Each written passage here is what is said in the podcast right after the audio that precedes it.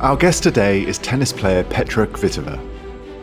With a long lasting and ongoing career, during which she won 31 singles titles, including two Grand Slam titles, Petra is talking to us about her progress over the years and her hopes for the future. She tells us her thoughts on her 2023 season and relives the emotions and excitement of her first Wimbledon win in 2011. Petra also shares the secrets behind her long lasting career and success, as well as the challenges that have come with it and how she overcomes them. I'm your host, Teo van den Broeke. Welcome to The Edge, a podcast by Tag Heuer. My highlight of the season was uh, definitely Miami Open. That's uh, for sure the biggest title uh, of this season. I I won a title in Berlin as well on on my favorite grass. Uh, so it was a great one too because some friends came. And it was pretty close to Prague, so uh, they came to watch. So it was like totally different, but uh, Miami Open was the highest one.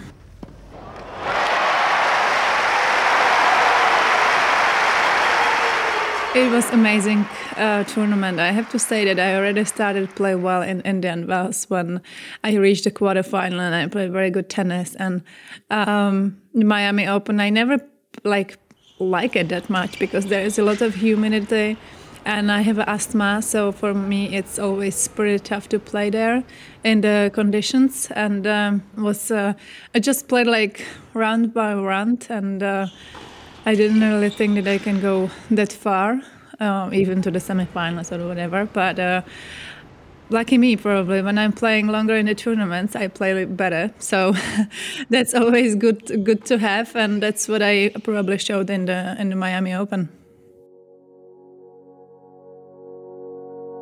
One tournament finished with the title and going to the next one it's totally different story. It's, to, it's different conditions different courts sometimes different balls different players in the draw and so so i think yes when you're playing well of course that you're gonna have a bigger confidence but on the other side everybody wants to beat you. Especially being in top 10 it's something which you are a target for everybody, and everybody wants to beat you. Uh, when you win a Grand Slam, it's the same thing. So I think it's really it's both sides and and the tennis is tough in it because we have just one year to defend all the points from the previous year. So I think it's it's really pressuring all the time. So when you win a title, the next year you have to defend it. So it's like it's great to win a title, but on the other side, next year it's like, uh oh, okay, mm, this and this points, it's here. Okay, let's let's see. I always thought that I'm gonna lose, so it's always a big surprise if I win. I I'm not the one who has too much confident and you know thinking that oh okay i'm gonna win this tournament and and so uh, so I never have this mentality. It's it's my mentality, and everybody has a different kind of of it. Uh, yeah. United Cup was a great event. I really enjoyed it. I love team competitions, and especially with the men combined was uh, something something else, a different level, and I really enjoyed it. Um, so it was a great start. Even I played great tennis over there, and uh, I I felt pretty well. But unfortunately, the Australian Open didn't um, go the way I, I wanted. I lost in the second round, but um, I think overall the beginning of the season wasn't that bad. It's always tough when you lose, uh, especially at the Grand Slam and beginning of the Grand Slam. Um, and because I played pretty good tennis before, I probably, you know, thought that I will go a little bit forward, but sometimes the draw it's it's tougher, you know, the nerves and everything. It's it wasn't my day, but I was pretty like upset after the loss, and uh, I went home and uh, you know trying to forget and and focus on the next tournaments, which uh, I had Doha and Dubai, and uh, that's always probably the right mindset that you need to focus what it's next. That's good in tennis that you have always chance the next week. I think it's every week challenge of the season, but for me, probably was every day going to the practice actually, because you know.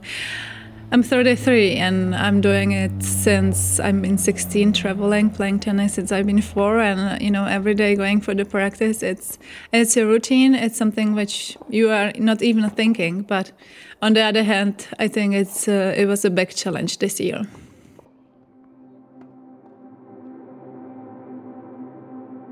biggest challenge of my career is uh, 2016-17 when uh, uh, the horrible thing uh, happened to me and i really wanted to try to come back and play tennis on the same level as i did before the man injured my, my hand and my playing hand my left hand so i couldn't really know even if i'm gonna hold the racket if i'm gonna have all my fingers and everything so that was definitely the biggest challenge of my career, of my life as well.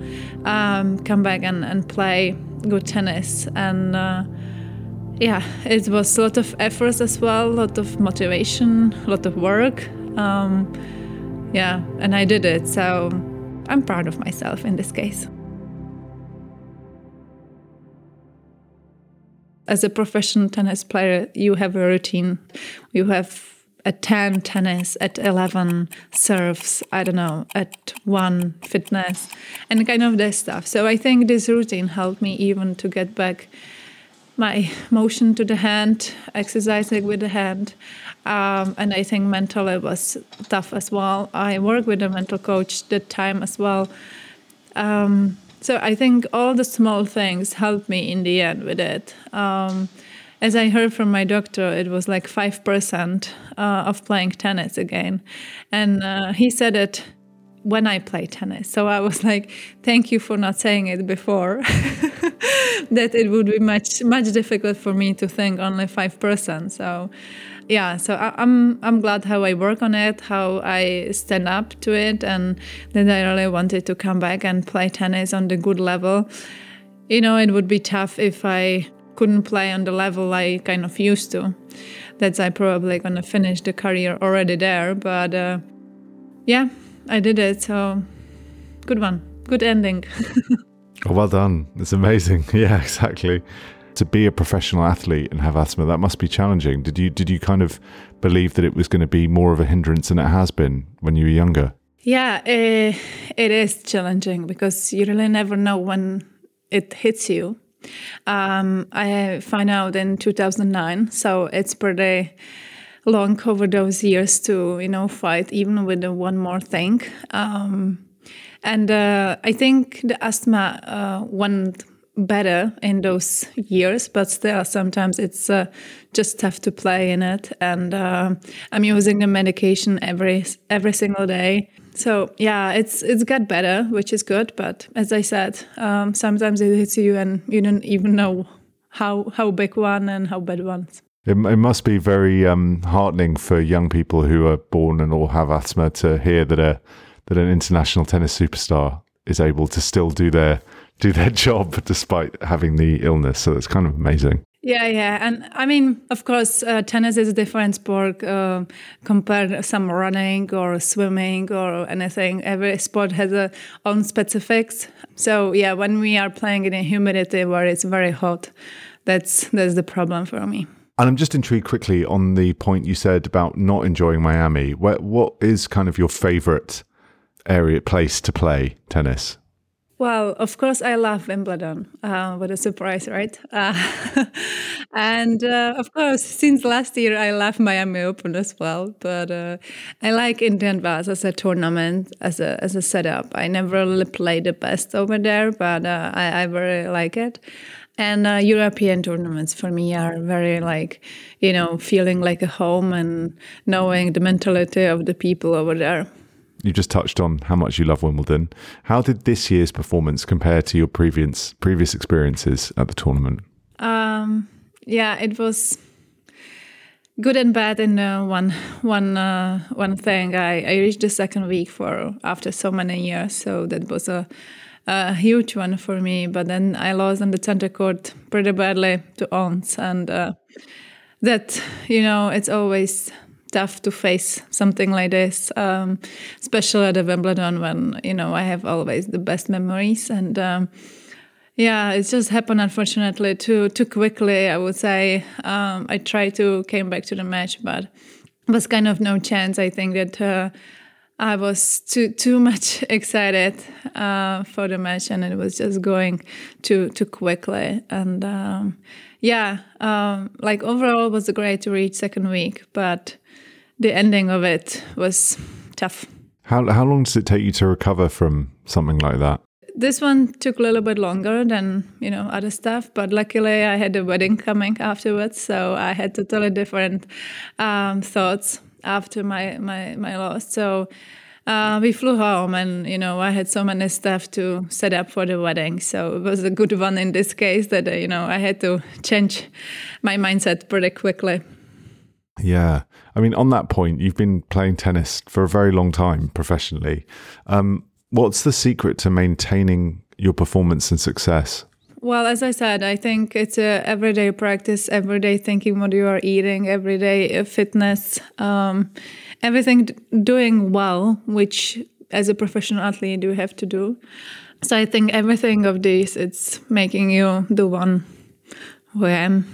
They often say when you make something you love your career, you lose the love for it. Do you do you still enjoy tennis just as a as a sport, as a game? Uh, I love tennis. I love tennis. Uh, I know sometimes it's very hard. Sometimes it's really painful.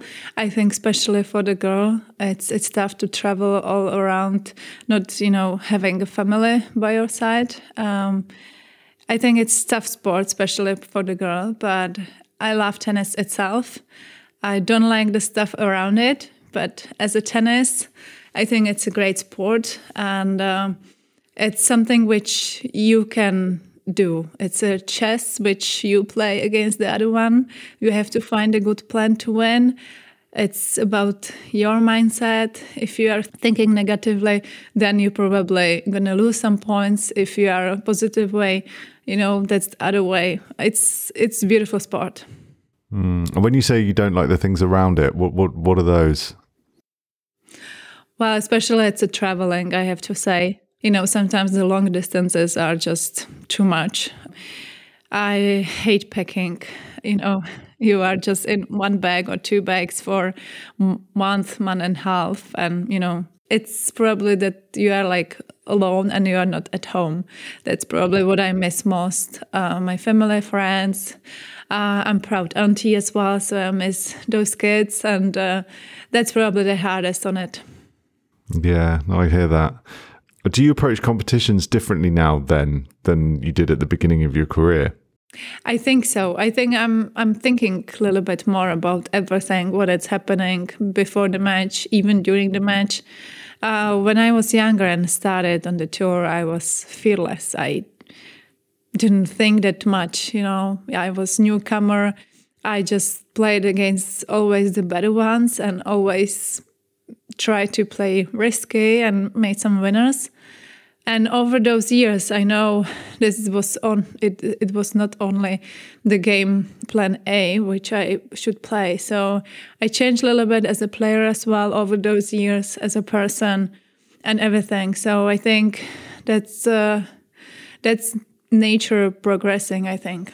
Is there a specific match or tournament that you consider to be the turning point in your career? That kind of moment where you were like, okay, right, this is this is serious. I think it was a um, US Open. I'm not sure which year was it, um, 2009, 2010. I I beat Dinara Safina in the third round of the US Open, and she was number one in the world. And uh, we played nine session. I won it in three sets, and I think it could be the turning point in my career. If you could go and give yourself, you know, that 2010 Petra a, a word of advice now, what would you what would you tell her? Try to enjoy it as much as you can, because then I think when you realize that you can be good and everything, um, you a little bit lose the joy of it and uh, just a little bit different. So I, I would say a little bit enjoy it more, but uh, it's easy to say. of course. Do you think when you eventually stop playing tennis professionally, do you think you will still play it as a pastime? Um, that's a good question. Of course, that if I, when I were gonna finish with my tennis career, it will be like too much of tennis in my life. Um, but I can't say that you know I will not play ever tennis. I will not touch the racket because I still love the sport, and maybe because I don't I will don't have to play, that will be a little bit different story. Because for me, it's like, oh, today I have to go run. But if I don't have to run and I feel like going to running, I just enjoy it so much and I love it. So who knows? Maybe it will be the same case with tennis when I don't have to practice and just play for fun. It's I I can see that.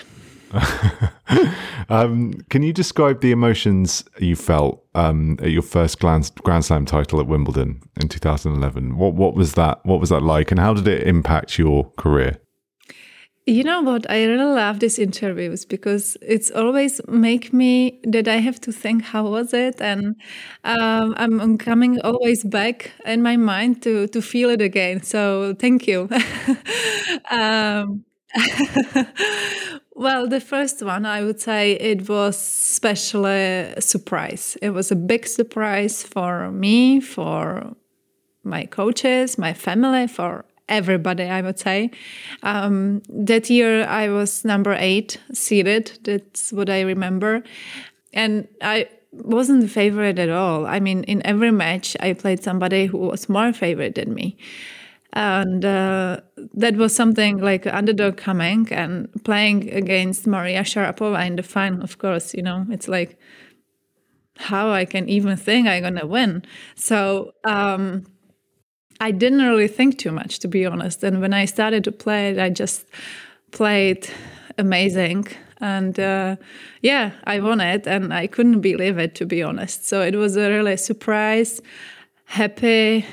Uh, all the mixed emotions, I would say. I bet. I bet it must have been huge. Along with your national team, you won six Fed Cup titles. What do you attribute that success to? I mean, um, we as a Czech Republic, uh, I would say we are a very small country and we have so many great players. Even now, even before, um, I think we kind of started the great era of, of uh, women's ten, Czech tennis uh, when we won six titles, as you mentioned it we had a great team with Lucie Safarova, uh, Hradecká Hlavacková, Barbora Stricová after, and uh, Pliskova coming up. Um, it was, I think, good chemistry as well in the team that we really support each other, uh, respect each other, and we were just there for everyone, and uh, especially playing home um, because we have a great arena with a 18,000 people. It was always full, and uh, the all people just you know was behind us, and uh, it was something amazing. What uh, I still think about it, it was like unreal, I would say. And six titles in seven years, it's uh, wow, yeah, it's amazing. It's incredible. Yeah. Um, your ability pl- to play left-handed has been a unique aspect of your game. Um, how has this style impacted your approach and success? Um, well, I think it's it's a little bit different, of course, but was few left players, left-handed players, which uh, was coming in as well, and I think then you're gonna find out how to play lefties. I would say. I think the biggest advantage of mine was uh, served uh, from the at deuce uh, at at side of the of the court because it's going to to the their backhand and it's tough to return it, especially on the grass and uh, that's probably the biggest thing which we had compared to right-handed players. Yeah. Does that make it difficult to have friends? Oh yeah. Yeah, I would say it's really difficult because it's individual sport and everybody has their own teams. And I, I have my good friends on the tour, of course. I do, and I'm very glad for it because it's not easy to find it. It's I don't have it like many. I would say like one, two, three. Um, so that's that's tough on this on in this world as well to to find something someone who is on the same page as you are and you don't have to talk about the tennis of course but then you don't have really time to meet sometimes because you know you have a match tomorrow and the other one has a different routine for example so yeah it, it's tough um, what kind of legacy would you like to leave in the sport of tennis um, that's i think it's pretty easy i think that i always stand up for the fair play i always stand up for being still a human even you know playing battles and everything. Um, so I would leave some, you know, friendly and fair play Petra at the time. That's very nice. That's positive. um, and looking to the future, you know, you're playing the best tennis of your life, arguably. What are the main goals and aspirations do you have for the future? Ooh, uh, you know, I think I'm in the age which I'm not setting any goals anymore. Um, I I reached uh, Grand Slams. I didn't reach number one, but it's really tough in in this age to reach it anyway. Uh, I've been in the top ten even my after my horrible injury. I actually achieved uh, everything what it's possible. I would say in my case, and. Um, I'm always setting the goals to be healthy and, of course, to play well in the Grand Slams, and then it's showing on your ranking. Um, so, of course, the Grand Slams are the main goal every year. Mm-hmm. If you weren't a professional tennis player, what would you be doing? I hate this question. well, I would definitely study some high school because everybody in our family has the university and everything. So uh, that's what I would I would do as well. Um, my dad was a teacher I don't think I would love it, but uh, I was thinking about some psychologist maybe or something like this in this case. But then I, I was like, oof, if I'm gonna hear all the bad stories and everything, it would kill me. And I'm kind of the one who is taking too too much, like too close to to my heart and everything that I would never sleep again. So I don't know, really. Would you ever become a professional coach? I don't think so. I don't think I could be a good coach. So I don't think so. I could be maybe a mentor, but as a tennis coach, I don't think so. I think that's a good moment to leave it. Thank you so much. Petra Petra, it, it, it's much. so wonderful to have you at the edge. Um, you've been wonderful. Thank you very much for your time. Thank you. Thank you very much for having me. It's been a pleasure.